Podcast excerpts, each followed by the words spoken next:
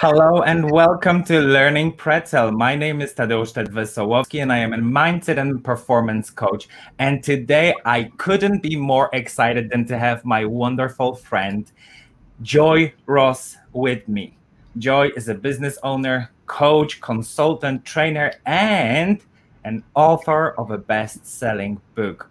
Joy, welcome. I am so delighted to have you here. Thank you, Ted. It is absolutely my pleasure. I'm so excited to be here. Well, thank you so much for joining me. Joy, there's so much I would love to talk to you about because your work, your dedication to work is so incredibly inspiring. And the book that we will discuss today as well uh, How to Break the Cycle of Temptation, Addiction, and Guilt The Path from the Inside Out is just such a bomb. And I think it's a most needed book on the market, especially in today's world. But I want to ask you a question because mm-hmm. I have a feeling that when we speak about temptation, when we speak about addiction, or when we even tackle things like behavior and guilt, there's a lot of hesitation to speak about that subject. There's a certain resistance against those subjects. Why do you think we resist speaking about them so much? That's a really good question, Ted. And I, I think that there are many reasons why we resist. You know, some of it has to do with uh, external influences, um, societal uh, views, and how sometimes from very early ages we're made to feel ashamed or like, you know, certain things that we might um, struggle with are bad. And so I think that sometimes we have a tendency to internalize um, feelings when we um, feel like we're doing something that's bad. Um, sometimes mm-hmm. I think we it's a matter of us not knowing really how to deal with things. So for instance, you know, a person could be in a situation where they find themselves being drawn or pulled to certain behaviors or habits and something on the inside you know gives them that little that little voice that says oh this is probably not good for me but we don't always know what that voice is and so sometimes it's com- it's like internal confusion mm. um, or we just sort of mute that voice and we we go into this mode of oh i'm going to hide this because i don't really know what to do with it. Absolutely. I love that. I love what you speak about it. By the way if you're watching us guy guys uh, pop in the chat or comments below where are you watching us from? Say hello. We'd love to hear from you. If there's anything you're particularly interested make sure you pop it in the comments. We'll try to we'll try to keep interacting with the chat box but what I really love about what you're saying, Joy, is because I wonder how many of you guys, when you're watching it, you know, we have that tendency to allow this confusion because right the impulse and the stimuli can be an external or internal right mm-hmm. it can be our inner voice or it can be the stimuli from the outside of us the culture the society the family the circle of people that surround you right but we have a tendency to really let that in so deep that we silence ourselves and we silence the true voice of ourselves, right? Mm-hmm. And then we feel lost because it's a constant conflict. And mm-hmm. then this is where a lot of people get really stuck because they lose the sense of identity. And I mm-hmm. find that in a lot of cases, when people resist the subject uh, in the work that I do or with the friendships, I just find that the trouble with that identity threat, that what would happen if that was me? And I know you have a very powerful chapter in your book when you're talking about it. Um, you know, it's not me, right?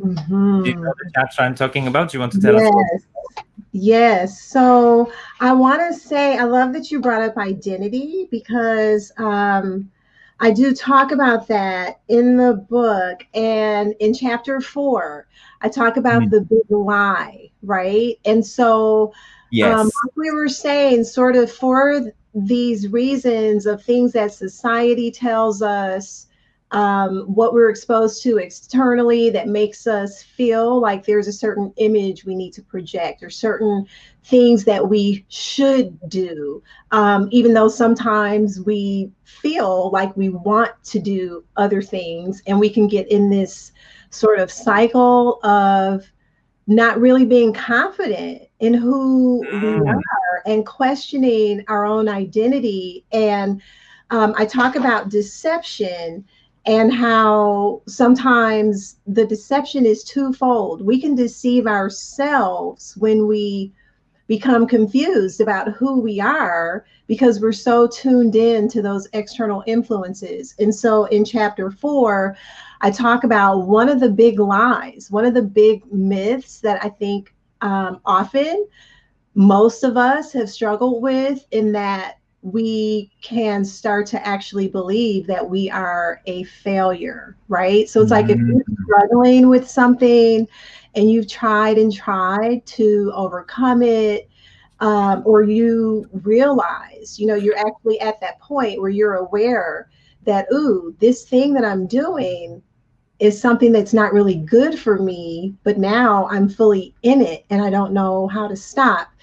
when you're continuing to go down that road, you can very often start to feel like, what's wrong with me that I can't stop doing this? What's wrong with me that I can't resist this temptation or the urge to run to the refrigerator and stuff my feelings, you know, eat myself into oblivion because I'm struggling with emotion. So now I'm feeling like a failure. And one of the, you know, messages in the book that I really am wanting to encourage people with is no matter what your behavior, no matter what you're tempted in, no matter what you may be stuck in, the truth is you are not a failure. Mm-hmm. Um, we are not the sum of our habits. Mm-hmm. Um, you may have tried to do something and if you didn't succeed, but that doesn't mean that you are a failure. Joy, so I just want to I just want to hop in for a second, right? Because I just absolutely love that. And what I really love about your book is that in the first chapters, right, you're just laying out a foundation, right? So you're mm-hmm. introducing it. You have a couple of very, very um, respectful disclaimers. You're telling people what it is. You're telling them that this is your journey, and the journey mm-hmm. can be, you know, in you can you can look at it from many different perspectives, right? Mm-hmm. And it will work for everybody from a different angle. You're talking about you know you you really are talking and shining light on some of the deeper meanings of all of those things that happen and i really love that because i think it just set a it just set a powerful introduction for people how to interpret what happens later in the book and they feel safe that our journeys are different right mm-hmm. so you might have gone through it in a certain way and certain things were of a value of a strength and a trigger for you where mm-hmm. for other people it might be something else which brings me to which brings me to two points that i i just just wanted to make sure that we touch on before we move further because one of the biggest misconceptions about addiction and about temptation is that we somehow have the most powerful association with drugs and alcohol. And when people think addiction, right, they think drugs, alcohol, rehab, falling mm. asleep on the street, or you know, drinking yourself to sleep. But the truth is that addiction, right, with all of those patterns, all of the pattern pa- pattern behavior, right? Mm-hmm. Like it's not only about them. Like there's so many different forms and layers of addiction. Can you just touch on that subject a little bit before we go further? Yes, and I'm so glad that you raise that point because that really is a huge premise and foundation that I lay in the book. And you're absolutely right, Ted. I think when people hear the words addiction um, or you know rehabilitation, we associate that with obvious things like the ones that you mentioned, you know, drugs or alcohol. But the fact of the matter, and I do want to say um, to just put this disclaimer out there so that people understand in the book, I am not um, purporting to be or setting myself up to be or claiming to be um, a, a drug, you know, expert or rehabilitation expert. What I am and the perspective that I'm coming from is from a person who has struggled with many things in my life over the years, and I've come through various cycles. So whether it was being caught in cycles of bad relationships and and finding myself wondering how did I end up here again, but it's just with a different person and a different name, but it's the same situation. Or in my case, you know, whether it was struggling with um, addiction to cigarettes or um, pulls toward overspending, you know, shopping, um, or even being addicted to wanting to please people and caring mm-hmm. so much about what other people think that that began to drive my behavior. And so I think that if we are human, um, the the truth is is that all of us are prone to some type of pull towards something. Now the thing is, is it's it becomes a question of whether we understand that, um, how tuned in we are to that, um, and it doesn't make us bad. It just makes us human. It's part of the human mm. experience. Mm-hmm. Absolutely. Well, first of all, I just want to acknowledge that uh, welcome everybody who's watching. Hello, Miriam. Amanda is saying that she can uh, she can relate to it so much. Uh, thank you so much, guys, for popping comments into the chat. We love it. Just remember, this is a dialogue as well. We want to share things with you, so we love your comments. And coming back to what you said, I absolutely love it because you know I, I do strongly believe that this is part of the reason why the raising awareness about issues like that, issues that impact us so heavily, mm-hmm. is so incredibly important because we do have misperception. We have those false understandings, false imaginations, false associations. Mm-hmm. I remember we spoke about it, right, in the communications. Like how how how many of us have those assumptions which are so incorrect? How many of us, you know, have stereotypes? We look at people mm-hmm. through, and I think that there is that side of it, and there's this stigma that addiction is this deep, deep pit right? That once you're addicted, once you admit to being addicted to something, oh, well, you're at the lowest of the low. And I think that people fear that, fear to admit that because it tackles, as a, again, you know, our identity. Mm-hmm. And I think that it's really difficult for people to come to peace with it. And mm-hmm. look, looking back at all of the things that I have experienced, that people who have been who have been part of their lives have experienced, I did notice that one of the hardest moments when it comes to addictive behaviors, and once again, just for the clarity, I will say that it's not about drugs, it's not about alcohol, most of the addiction is probably you know like we should we should have therapists in here right they would probably mm-hmm. tell us how many addictions actually participate to drug and alcohol and how many to other behaviors that are just not associated with it mm-hmm. but eh, and i suppose i understand that there's a chemical element as well with it which we will move into into a little bit but that challenge of who we are if we were to admit we are addicted, mm-hmm. who we are if we were to admit that there is a pattern that we don't control, mm-hmm. that there is this whole different side of us. Because I know that in the book you speak about those two sides of ourselves, right? I you know do. what I'm talking about? Yes, absolutely. And I speak about it in a couple chapters as you're talking. Um, it reminded me of, I'm looking down because I just have the table of contents here, but in chapter one, it's titled, I Would Never Do. Mm-hmm. I and love so, this. I love the titles of your chapters, by the way. They're so poignant, and the chapter itself is thought provoking. But mm. sorry, carry on. I'm sorry for cutting you there. No, thank you. So, that chapter, I would never do that, speaks to that mindset essentially that you're describing where because of internal fears really like there are some things that are at the root of these issues and i won't go too you know deep necessarily um, but really at the root is this fear of if i actually admit to myself that i'm struggling with this thing whatever it is what does that say about me? So i know um, i know that in my case for example um, it was you know my upbringing was one of being brought up in a very um, religious background. You know, my father was a pastor, and my parents are great, lovely, lovely, and loving people.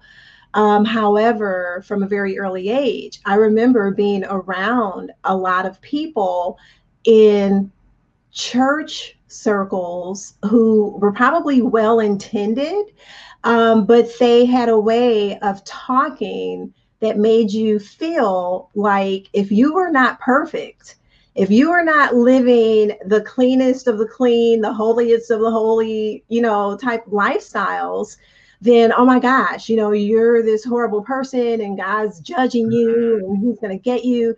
And so um I think when people grow up in those environments, and whether it's from religious influences like that, or just simply being in a strict environment where you're punished for perhaps being curious or you know for questioning well why you know why can't i do this or whatever um, i think that we can begin to put on a mask and and because we feel ashamed um, you know, shame starts to set in when we've been so heavily influenced by these external voices that make us believe, oh, okay, well, then this is bad.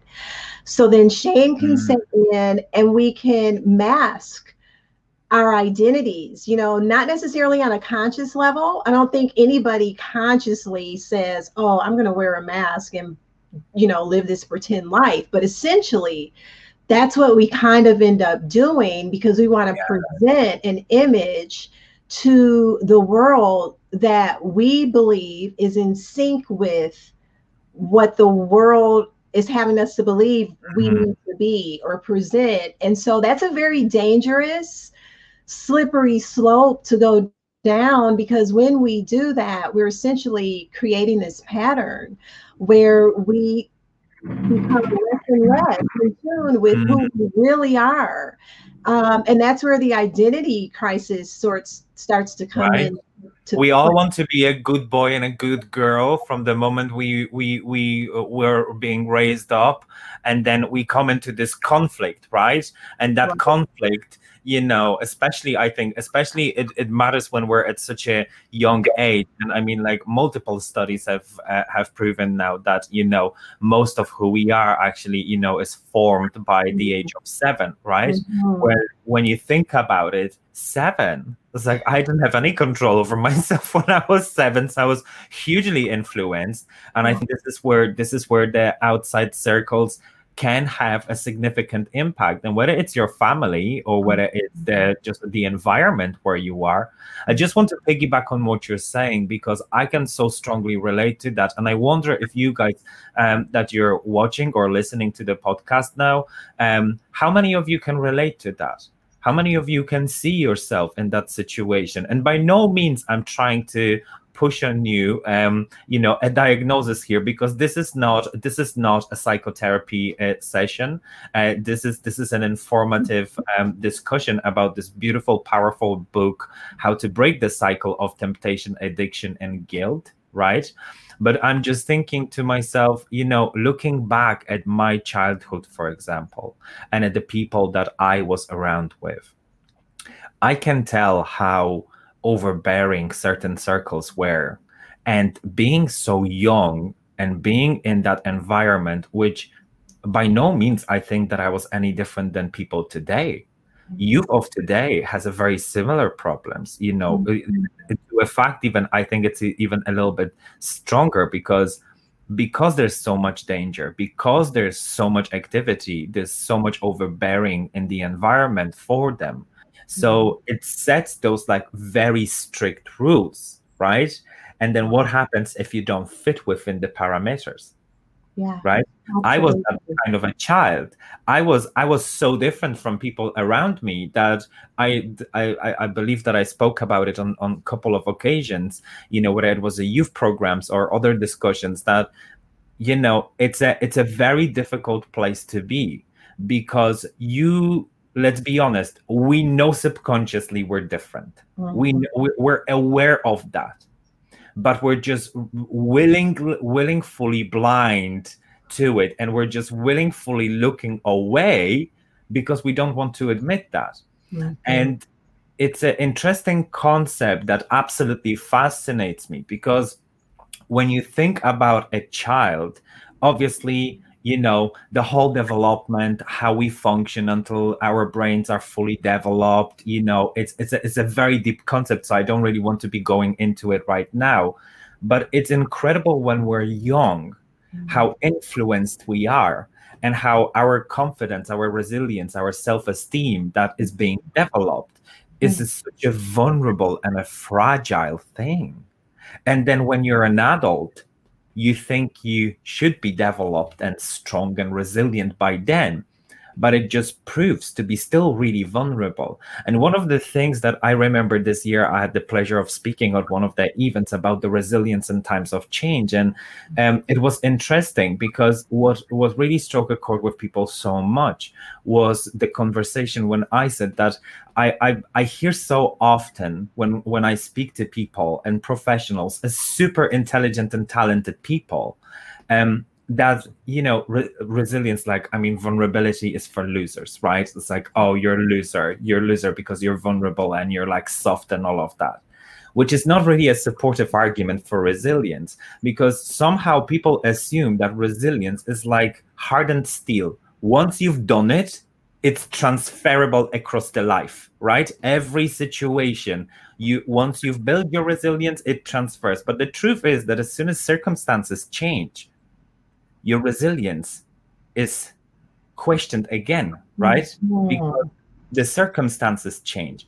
And I'm trying to make a little bridge in here to a point that you're talking about in the book, right?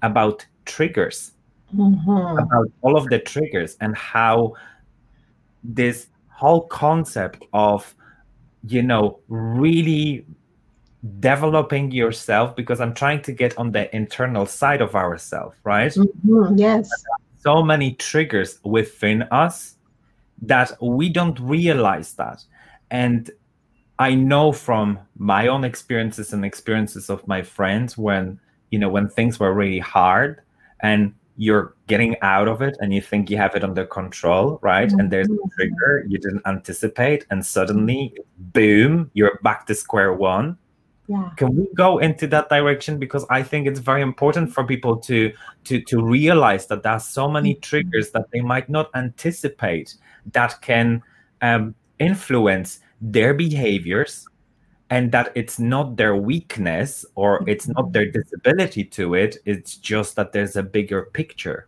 Yes. And I love where we're going with this. And let's let me start by let's bust some myths here, right?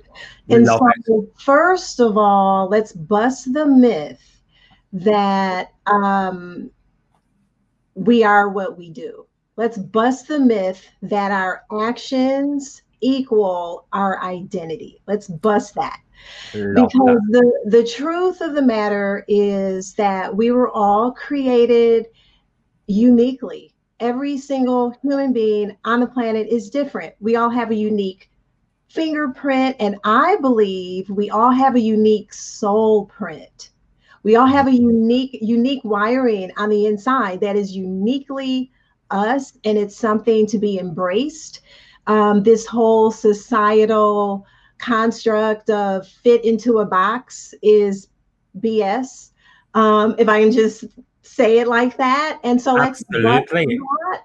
Um, I heard I heard a very I had a very good saying now. Speaking of it so spontaneously, I cannot give a credit to the author, but please um no, it's not me, it was somebody else.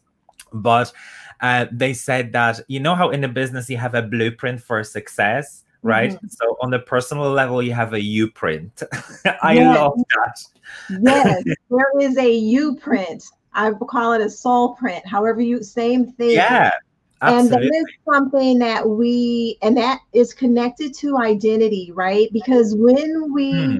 are connected to the idea that something bigger than us created us and for me you know i'm not pushing my beliefs on anybody but i just personally am a christian and so i very much believe that god created us and created us with unique gifts and talents. Once we tap into that reality and really embrace that that in and of itself gives us a certain level of strength internally to be ourselves. And we hear a lot today about you know authenticity right? We hear it you know in marketing circles oh be authentic, uh, authentic right but Mm. let's really be authentic. Let's embrace that internally because that creates a foundation that allows us to stand and be resilient to your point Ted when we Mhm.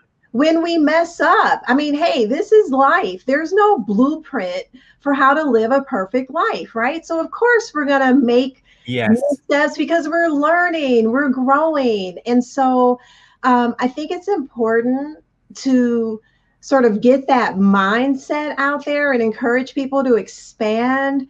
Um, let's expand our minds about who we are and, you know, start saying no to some things. That was one of the things that I had to do. That was sort of a turning point for me. It's like I realized, wait a minute, I'm going to say Mhm. no to society's views and opinions of who I am. And I'm going to say yes to my true identity, my God given identity. And so um, I just think that that's so critical and wanted to Absolutely. And just to, just to just to touch on the resilient part because I love I see that in the chat you know Amanda lo- she's loving the soul print. And uh, Miriam is saying yes everybody is unique and saying no to some things. Absolutely. Drawing boundaries right Miriam? I love that. And one of the things about the resilience is that I I just wrote in here that being resilient I think that there, there it's it's also a myth it's a misunderstanding. People think that being resilient is being invincible. It's just being absolutely indestructible. Where the truth is that resilience is accepting the fact that, that that things go wrong but not crossing out everything at once because one thing went wrong. Knowing yourself and your Yeah. strength that there can be a different outcome. And what you were talking about i couldn't agree more. We talk about transparency whether it's a marketing circle a business right? Everybody goes like oh be authentic be transparent and all of that.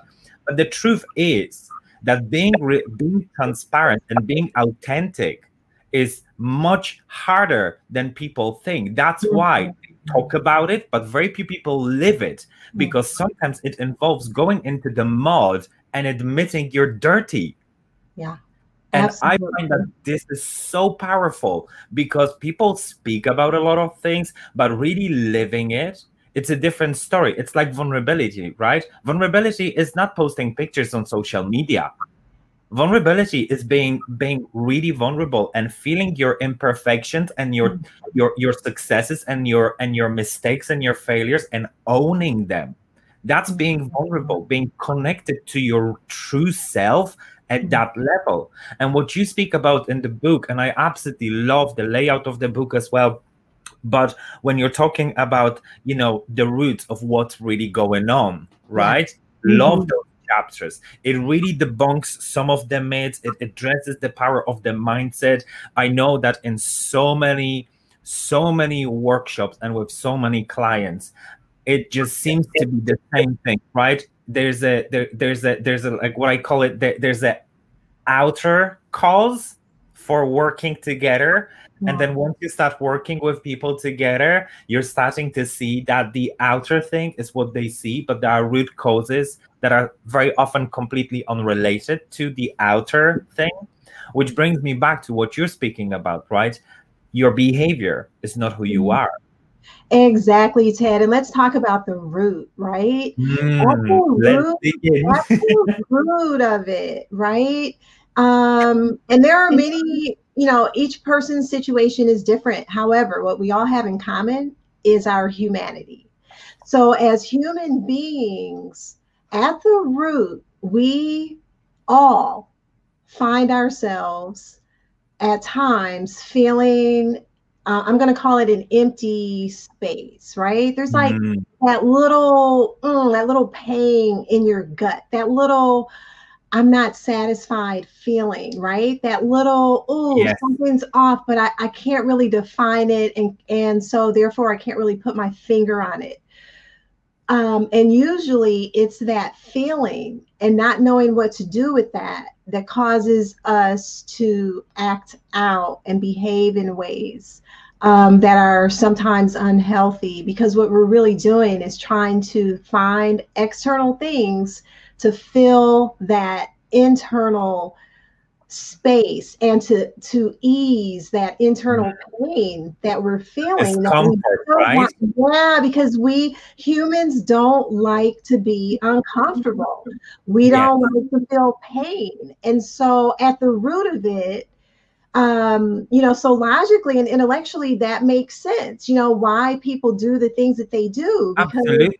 nobody wants to feel pain. And if there's something that's dangling out in front of us, even if it's a deception, but if there's something dangling that says, hey, I can soothe that, we're going to grab that. Deception because- can be very convincing. And the truth is, right, that our brains are wired to keep us safe and safe and comfortable. Yes so they will steer that and you know what you tell yourself which deceptions which points you believe in which you choose to believe in well that's how you're going to respond right absolutely and the truth is though that there is nothing external that can fill, fill that internal gap. space. And so I kind of liken it to um, like if we imagine that humans were trees, right? Trees with deep roots that go underground. So when mm-hmm. we're looking at a person and focusing on their behavior, essentially what we're doing is looking at the very tip of the limb of one branch of that tree and saying, "Oh, there's a lemon there." And so then we we create this whole title and label um, for that person based solely on that lemon. And when it comes to addiction, when we focus on the habits, and I believe this is one of the reasons why people struggle um, and find it difficult to get out and and to become free. And I'm really on a mission to see people become free um, like true freedom, which only happens from the inside out. The thing is, is when we focus on stopping the behavior mm-hmm. and, oh, I'm just going to muster up enough courage. If only I could be strong enough. If only I could just resist enough. The reason why none of those things work long term is because those things are focusing on the fruit.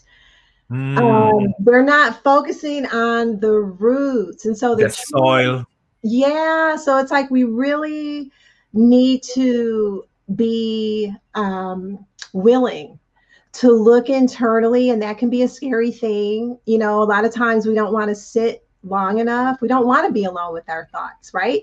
Because mm. we don't want to deal with that stuff um, that's underneath the surface. We want to mask that stuff. We want to go out and entertain ourselves and do whatever we need to do so that we're not stuck with us jump but, on the pleasure wagon right yeah. we want to we want to be comfortable so mm-hmm. addressing it and even looking it and i think this is the problem with, with the, the resistance towards even speaking about it because mm-hmm. i think that people identify themselves and that scares them right mm-hmm. it scares them that oh that sounds a little bit like myself mm-hmm.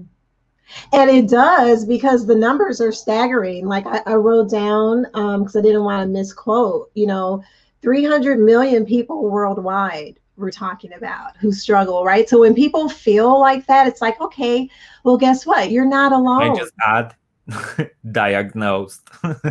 Exactly. because there's many that go undercover.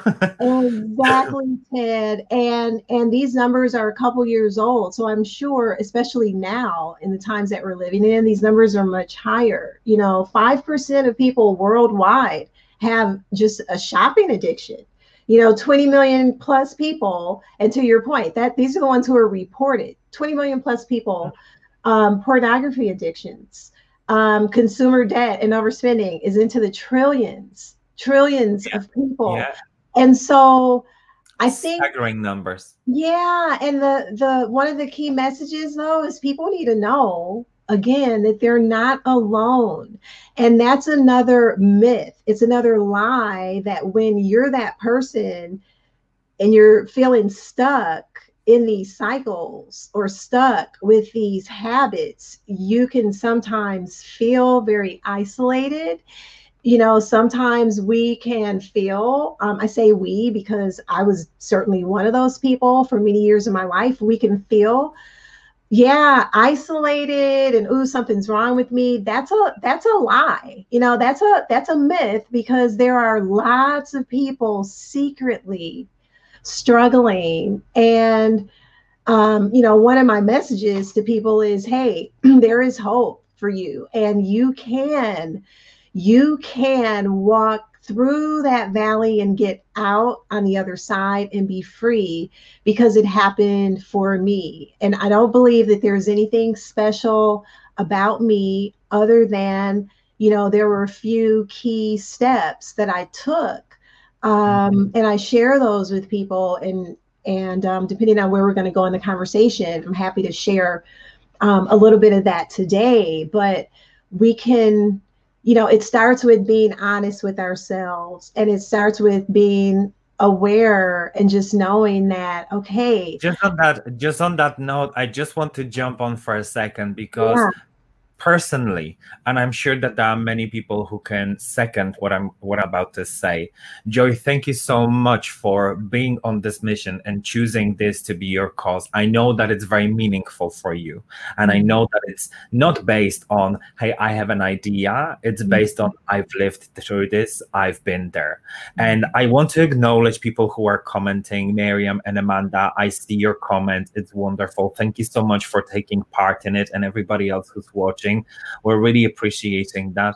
And going back a little sentence to the point that you were making, I think that it's incredibly important that if you listen to this and if you're getting a nudge, if you're getting a hint that you might be struggling with something, I just ask you for doing one thing give yourself the opportunity to investigate it.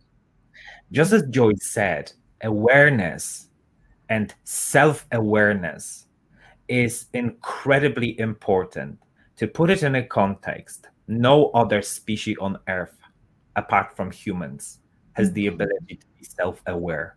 And that's what distinguishes our brilliance because we're able to develop that self awareness and come with a perspective into the room and look at ourselves and see what whether mm-hmm. things are wrong. But don't feel alone because addiction as you can see touches millions of people. And i think that the most heartbreaking thing is that people beat themselves up for being addicted and they feel bad about themselves the confidence the self-worth it all just drops and hits the concrete with a sound of a running elephant but the truth is that there's so much you just don't know. But until you acknowledge that, you won't know where to go. Mm-hmm. And denial will only prolong that. I know that it's a it's a complex it's a complex combination and thankfully thank, thanks to my wonderful therapist I realized that I've combined two very powerful um, difficulties for psychological health, which was grief and addiction.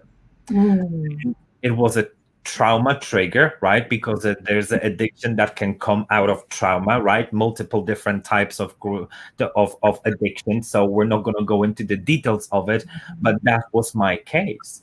And I fell into addictive behaviors because that was my way of coping with it. And those were the associations that I've made. And they slipped out of control without me noticing. Mm-hmm. And that's why I said I have been willingly blind towards it because I was too afraid of acknowledging it. And the truth is that things that are unspoken, and hear this out things that are unspoken can hold you hostage mm-hmm. for years. Unacknowledged things can hold you hostage for years. And to be precise, guys, I spent 10 years of my life looking away and repeating the same things over and over and over and over again. And guess what? it was just by a stroke of luck, purpose, that it happened at the time where the circumstances were so supportive that it didn't end differently. Because I do firmly believe that if a couple of things didn't happen at that time, I don't know whether I would be here today talking to you. Mm-hmm. And for anyone who's feeling like you're lost, like you're struggling, like you know it, because I believe that most people know it. They just choose not to acknowledge it for multiple reasons, and everybody has a different reason, right? But the truth is that when you're not doing it, you're not giving yourself an opportunity. So, my call for you, piggybacking on what Joy said to us, give yourself the opportunity, give yourself a chance because you matter to this world. You're important. There's a whole beautiful life ahead of you. You can turn things around. Not looking too far. The two people in front of you have gone through the big journey, and it wasn't easy. It wasn't pretty. It wasn't comfortable. But guess what? Nothing changes in the comfort zone. Right? Mm-hmm. That's so good. So good, Ted it requires it requires you to get out of that comfort zone but if you brave yourself to do it i just want to uh, and, and, i'm to give you the voice back but i just wanted to make sure that i put that out there because i hear of so many people struggling and there are depressions and you know and there's so many and there's so many even worse consequences for people basically silencing their inner voice being afraid, ashamed to admit that they struggle with something. And whatever it is that you do, just know that there's a way out. But going towards what we were talking about is acknowledging it. Now, the tagline of Learning Pretzel is turning obstacles into opportunities. I help people with mindset, I help people with obstacles in performance. And the neuroplasticity and the beauty of a neuroplasticity and our internal work is just astonishing. And I know that you speak about that in the book. And I love the fact that you actually have it in the title, that it's a path from the inside out, right? Yes. Can you talk a little bit more about that? Because I would love I would love that empowerment to be to be included in today's talk. Absolutely. And I want to acknowledge Miriam's comment. Um, see the possibilities and grab the opportunities. Love it.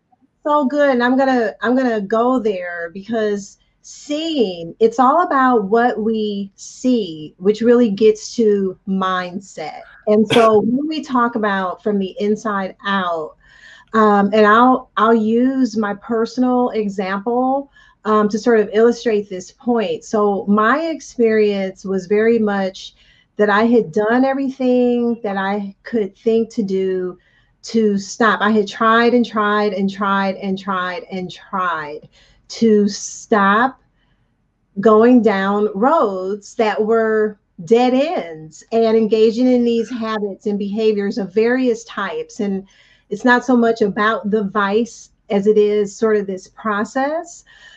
and when I had come to the end of myself, and I had gotten just sick and tired of being sick and tired. How many of us have been there? You know, you're just like sick and tired and exhausted of the trying.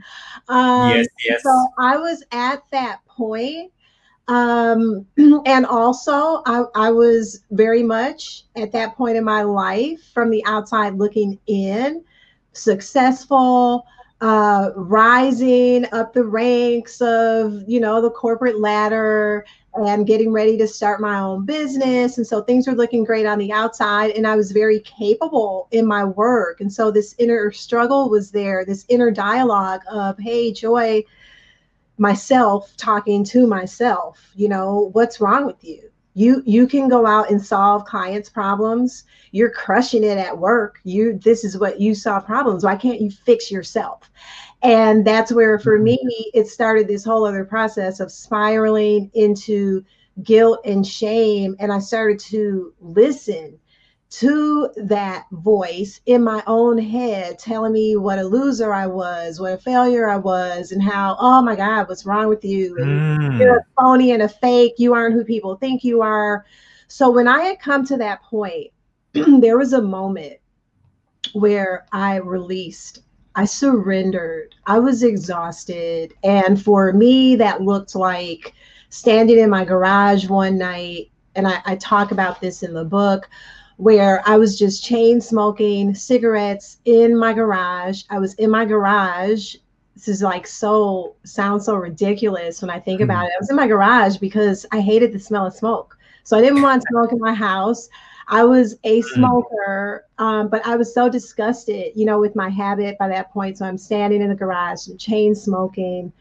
And I literally, with tears streaming down my face, just started to have this conversation with God. And I cried out and I acknowledged in that moment, hey, this is bigger than me. This, I cannot do this on my own. I can't be the person that I really want to be, that best version of myself without some external help. And in that moment, I literally heard God say to me, Stop trying to stop, Joy. It was almost like there was mm-hmm. a shift that happened that struck me in my core and just blew open this this different space in my mind like I'm getting chills just talking about it. It was stop trying to stop. And it was almost mm-hmm. like, okay, now that you're done trying to be perfect, good. Now let's go. Now let's do this thing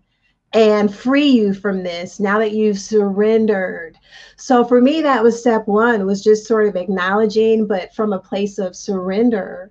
And then it then he began to talk to me about my true identity and the fact that there's power on the inside of me. And I believe this is a message for all of us. There is power on the inside that that's available to us to tap into. It's like that little piece of God that he puts in all of us.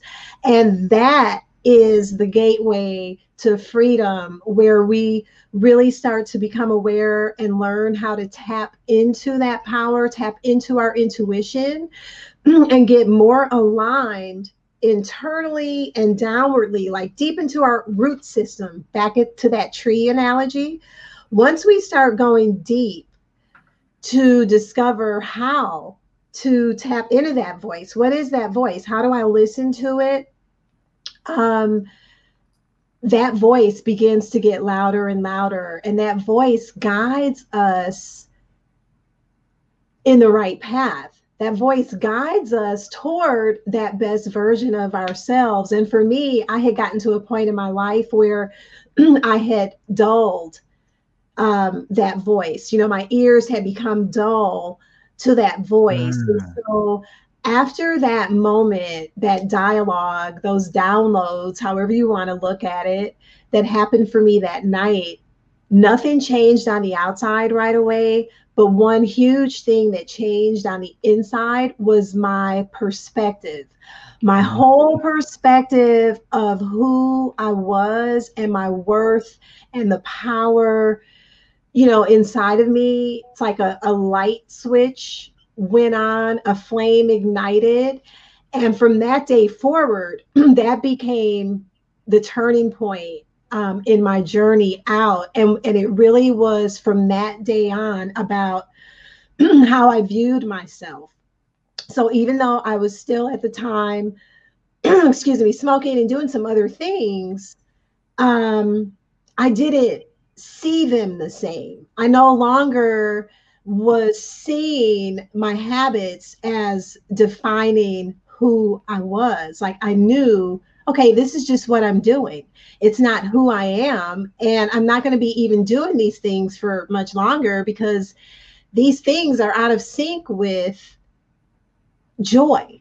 They're out of sync with the best version of joy. And it and it was almost as if that mindset shift just kind of propelled me down a different road. And within a few months, um, for me, and I'm sure for everybody, the process is different.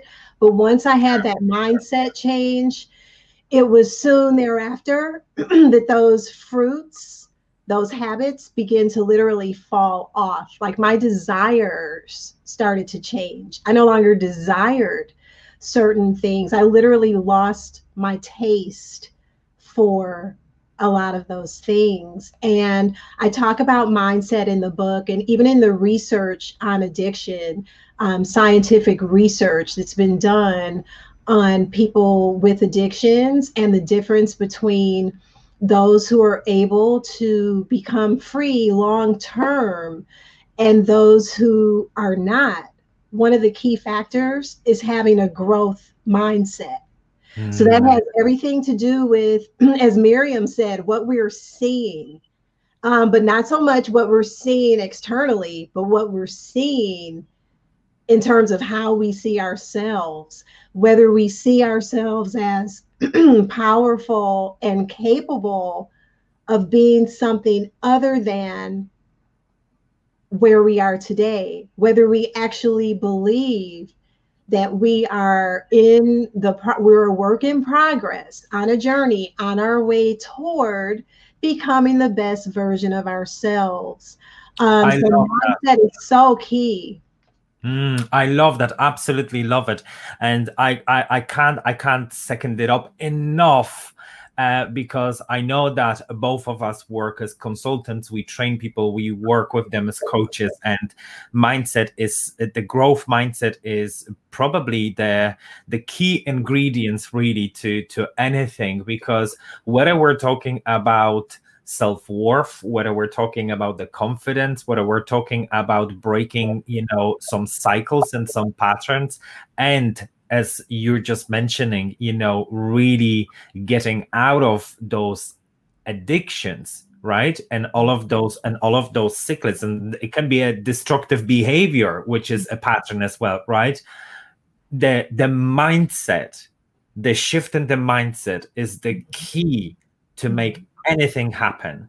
Because mm-hmm. the truth is that if you don't acknowledge it and if you don't believe it's possible, well, you're not going to do it because mm-hmm. simply your behaviors you know are not who you are your behaviors reflect on your convictions on your current convictions which can be incorrect mm-hmm. so what happens along the way right can sometimes be wrong and i always say that be open minded and be teachable because you're not always right no matter how convicted you are about your points but I know that you also have you also have a little gift for people who are here. While we're speaking about the mindset, I want to make sure that we include that as we're coming to towards the end. Can you just tell us a little mm-hmm. bit more about the little gift you have for people? Absolutely. And so on the footer uh, of every page of the book, I mention uh, the importance of growth mindset, and I actually have a growth mindset guide that is totally free um, for people. It's at um, it's available on my products page of the website. I see you've put it in the notes. It's um, joiross.com forward slash products. And it's joy with an I, J O I R O S S dot com forward slash products. And so also on that page, um, there are a few other mindset related freebies um, because I really so if people go on that page, you can not only get the growth mindset guide. I think we've got like three things actually on there that all are to encourage people to just start the path of trying to shift your mindset. And it's not a huge effort. It's not like you have to go to you know college for a year and do all this study in order to change it's actually little micro shifts that mm. we can mm. make every day that can have huge impacts um, where we literally begin to be transformed from the inside out. And there's a proverb, it's one of my favorite, that says, As a man thinks within, so is he. And that's really at the root of all of this because, and I know that there are programs out there, and I'm not throwing shade or dissing or speaking against um, anything. I'm speaking for, I am for people's freedom. I'm for people knowing that they are loved, that they are valuable, that they have worth. And I'm for people really understanding that you're not an addict. You're not. You might be engaging in behaviors, you might be stuck in a temporary cycle. Um, but the growth mindset shifts also will kind of start people down the path of just taking little baby steps because the truth is if you think you are, whatever it is, fill in the blank, then you are. Because the external part of your life will begin to align to match whatever mm-hmm. your internal perspective is. And that's the truth. Um, and that's just not from the Bible, although that is in the Bible. That's in a lot of, that's in scientific research. It's in other um, you know books that um, are born out of other spiritual practices. It's it's a law in the universe. I mean it really is. Everything on the outside is a reflection of what is happening internally. And we can change that even though our our subconscious minds are sort of pre-wired by the time we're seven years old we it doesn't mean that we're stuck it doesn't mean that yes. at all. It just means well, absolutely. The the power of neuroplasticity, right, just shows just shows really how much is possible. And look, for those of you who don't know, neuroplasticity is the ability of changing our behaviors that are, you know, patterned into us through repetition throughout our life. And anyone, even at 99 and over 100, could change that. Of course, the older you get, the challenging, it, the more challenging it gets. Joy, I'm very conscious of the time. I just want to make sure that we say that. So, guys, if any of that resonated with you, if you think that there's someone you know that could benefit either from watching this and quite possibly in getting in touch with joy if there's anything or any way how we could be of your help and of your service. The two of us are on the mission to help others. I've popped into the comments how you can get in touch with Joy. You know how to get in touch with me if you're watching this channel.